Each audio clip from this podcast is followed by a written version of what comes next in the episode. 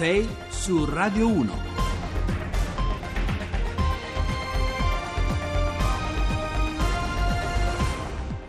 Eccoci di nuovo in studio, le 6.41, giovedì 12 luglio, seconda parte di 6 su Radio 1, al microfono con voi Giovanni Acquarulo, ora noi dopo aver parlato di mondiali di calcio e della Motor Valley emiliana, ma anche di ecoreati, delle rotte, dei rifiuti illegali con Amalia De Simone, andiamo subito a Innsbruck in Austria dove va in scena oggi un nuovo vertice europeo, il vertice informale dei ministri degli interni dell'Unione che è un po' l'ennesimo appuntamento chiamato a sciogliere quello che sembra davvero un nodo inestricabile, il nodo di una gestione condivisa dei flussi eh, migratori che la mancanza diciamo, generalizzata di solidarietà rende di fatto un obiettivo difficilmente praticabile. Quel vertice lo sta seguendo per noi il nostro inviato, l'inviato del giornale radio Marco Sabene. Buongiorno Marco, benvenuto. Buongiorno Giovanni, buongiorno a chi ci ascolta. Allora, ieri sera mentre prendevamo un po' accordi sul collegamento di stamattina ci hai detto che proprio a breve, tra pochissimi minuti, andrà in scena un primo antipasto che è una sorta di prologo diplomatico dell'intera giornata che potrebbe, potrebbe orientare l'intera discussione del vertice. Ci dici meglio di, di cosa si tratta? È così Giovanni, perché tu hai parlato di, dire, di buona volontà nella questione migranti e eh, sono stati definiti in ogni modo Austria, Germania e Italia, anche i volenterosi, così come aveva detto sì. anche il Premier Conte qualche giorno fa. Va detto questo che già ieri sera c'è stato il bilaterale con, tra Salvini e Seehofer, il ministro dell'interno tedesco, per questa linea comune, così come l'hanno definita, e eh, Salvini era molto felice, era contento di questo incontro, all'uscita dell'incontro, perché ha parlato di una Italia che non è più sola, e però i migranti vanno condivisi, questo è stato il punto fermo da cui Salvini veramente non, non può e non vuole prescindere. Tra pochi minuti, tra una mezz'ora circa, ci sarà il trilaterale, nel trilaterale in cui ci sarà, ci sarà anche il ministro dell'interno austriaco Kikel. È eh, questo il cuore del, del, del, summit, possiamo dire, anche se i lavori ufficialmente cominceranno oggi, ma come tu ben sai, eh, la maggior parte delle cose, le cose più importanti, vengono sempre decise a margine sì. di questi di, di grandi eventi. Va detto questo che eh, ci sono tre posizioni differenti, intenti uguali, ma ognuno vuole, come dire, in qualche modo risolvere la situazione, la, la questione migranti non eh, accollandosi, brutto questo termine da utilizzare, eh, più quote migranti di quelle che dovrebbero aspettare a tutti quanti i paesi eh, dell'Unione Europea.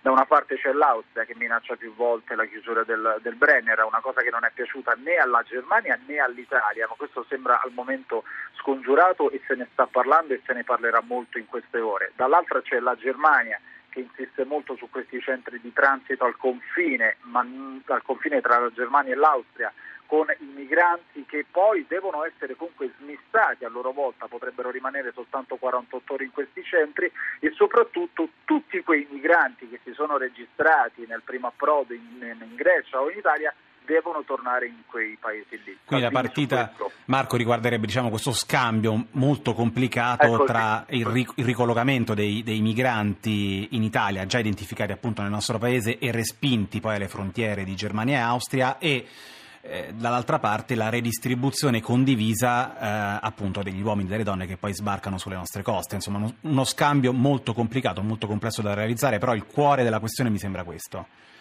È esattamente questo il cuore della, della questione, perché poi ci sono, naturalmente a tutto questo oh, Salvini ha detto no, l'Italia non riprenderà i migranti che sono usciti dal territorio nazionale e soprattutto il, il, dire, il, uh, la, il pomo della discordia fondamentalmente è sui movimenti secondari, cioè il passaggio dal paese in cui vengono registrati a quello in cui desiderano andare ed eventualmente vivere. Si gioca tutto intorno a questo, c'è ottimismo ma eh, si capisce benissimo il problema migranti in Europa è un problema ed è eh, trattato a tre tra Germania, Austria e Italia, anche se oggi ci saranno poi gli altri bilaterali per eh, Salvini con, con, la Spagna, con, con la Francia tutto si decide tra, tra, Germania, Austria e Italia fondamentalmente. Allora Marco, proprio in 30 secondi, un'ultima notazione sul clima, sull'aria che si respira lì, perché poi non è il primo vertice questo in cui poi si parte da promesse, promesse all'insegna dell'ottimismo e poi si chiude con un pugno di mosche. Ecco, che impressione hai da dentro? L'impressione è questa, eh, diciamo subito che l'incontro tra, degli, tra, ministri degli interni non può decidere nulla tecnicamente. Ieri Salvini ci ha più volte confermato oh, che la settimana prossima i tecnici dei ministeri degli interni di Germania, Austria e Italia si incontreranno oh, la settimana prossima eh, per definire quelle che sono anche le, le vie da percorrere nei numeri, perché fino adesso si è parlato abbastanza poco di numeri eh, sui migranti, sì. su se quanti ne transitano, sulle navi, eccetera, eccetera. E eh, è su questo che si vuole intervenire di più perché adesso c'è bisogno di parlare di numeri e di agire concretamente. Tutto questo se ne parlerà naturalmente tra gli incontri Bene. tra i leader europei e non sicuramente i ministri dell'interno. Allora io ringrazio davvero Marco Sabene, inviato a Innsbruck in Austria per il giornale Radio Rai. Buona giornata Marco. Marco Sabene che ritroveremo in molti dei GR che ci accompagneranno nel corso di questa giornata su Radio 1. Rolling Stones con I Can Get No Satisfaction il 12 luglio del 1962, quindi 56 anni fa, il primo esordio ufficiale dal vivo eh, per la band di Mick Jagger. Quando sono le 6.50 io saluto subito il nostro ultimo ospite di oggi con cui proviamo a riannodare anche gli spunti, le suggestioni, le tracce che Marco Sabene ci ha eh, portato in dote da Innsbruck perché anche in Italia il tema dell'immigrazione è intrecciato a filo doppio con il dibattito sul futuro dell'Europa, sul nostro ruolo in Europa e su quello che l'Europa di oggi dovrebbe o potrebbe fare su quel fronte per essere all'altezza dei suoi trattati e della sua storia. Da allora il benvenuto a Giorgio Mulè, portavoce dei gruppi parlamentari di Forza Italia. Buongiorno e ben trovato Radio 1. Grazie infinite e buongiorno a tutti voi. Allora, Mulè, anche Forza Italia ha un punto di vista molto preciso, molto dettagliato, una chiave di lettura eh, su quello che sta succedendo in Europa sul capitolo immigrazione. Ecco, lei trova condivisibile l'approccio del governo italiano, la linea che il nostro esecutivo difenderà anche oggi a Innsbruck, in Austria? La linea del governo italiano, la linea in questo caso del Ministro dell'Interno, è una linea che oggettivamente rimette sul tavolo un problema che è stato disatteso o mal uh, approcciato negli anni scorsi, soprattutto dal, dai governi di sinistra. Quindi certamente c'è la necessità di rivedere a livello europeo gli accordi, di stabilire soprattutto una linea non tanto per l'oggi ma per il domani, perché dall'Africa dall'Africa subsahariana spingono in questo momento centinaia di migliaia di eh, migranti che vorrebbero arrivare in Italia. Allora il problema non si risolve soltanto con né un blocco navale né iniziative che non vedono la uh, collaborazione immediata uh, degli altri Stati in maniera fattiva. Fino adesso obiettivamente questo non è avvenuto. Ecco Mule, ma queste continue polemiche anche nel governo sul fronte immigrazione quella di ieri tra Salvini e Toninelli, ne ricordiamo diverse in questi giorni anche con il ministro della difesa. Le sembrano eh, così forti da giustificare una rottura più netta nelle prossime settimane oppure, come ha suggerito no. anche nei giorni scorsi Marcello Sorgi sulla stampa, è soltanto una sorta no. di propaganda elettorale?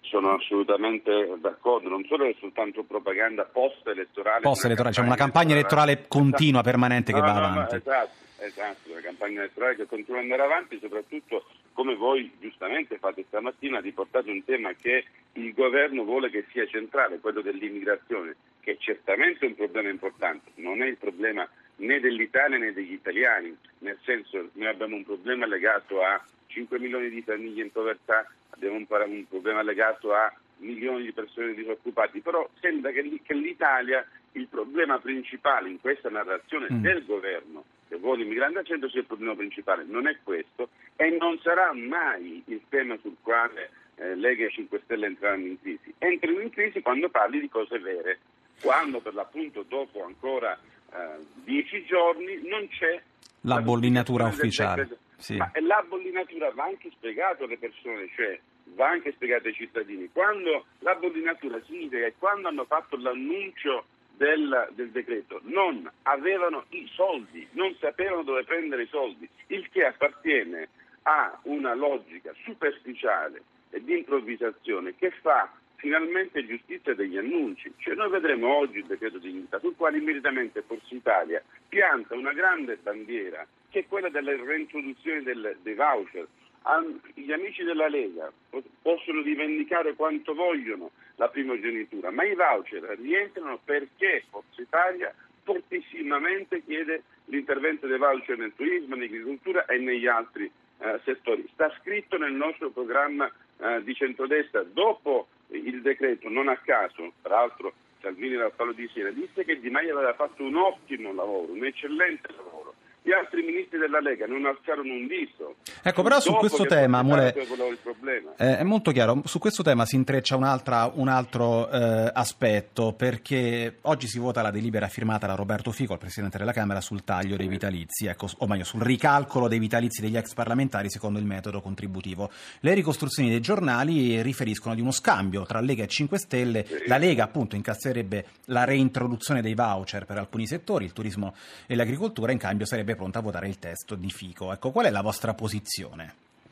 Bah, su, sui vitalizi noi abbiamo sempre detto che non ci opporremo mai non soltanto al ricalcolo ma a un giusto principio di eh, giustizia sociale per il quale eh, un, un, pensionato debba, deve ricevere ciò eh, che ha versato senza avere questa sorta di regalo eh, che in questo caso riguarda i parlamentari. Quindi sicuramente non solo non c'è opposizione ma nessuno potrà mai dire che ci mettiamo eh, di traverso, non è così.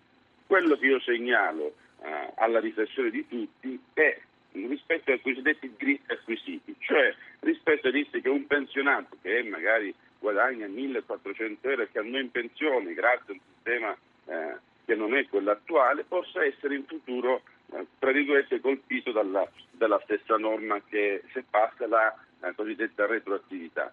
Eh, dopodiché sul taglio eh, non soltanto dei vitalizi ma sul taglio degli sprechi non sarà mai Forza Italia che dirà eh, di no. Forza Italia dice attenti che però questi sono specchietti per le allodole, producono lo 0,017% della spesa sociale. Eh, guardate che i soldi Bene. non si ricavano dai 40 milioni che all'anno arriveranno dai davizi. È una straordinaria manovra post-elettorale. D'accordo. Sì, ma quello è. D'accordo, allora io ringrazio anche Giorgio Mulello, ricordo portavoce dei gruppi parlamentari di Forza Italia per essere stato con noi. Siamo in chiusura, vi ricordo la nostra squadra, il curatore Carlo Cianetti, in regia come sempre c'è Mauro Convertito, in, alla parte tecnica Emanuele Di Cavio, in redazione eh, Francesca Librandi, Cristina Pini, Claudio Urbani e Adamarra. Ora c'è il GR1 delle 7, noi invece torniamo domani mattina pochi minuti dopo le 6, come sempre. Da Giovanni Acquarulo l'augurio di una buona giornata su Radio 1. RAI Radio 1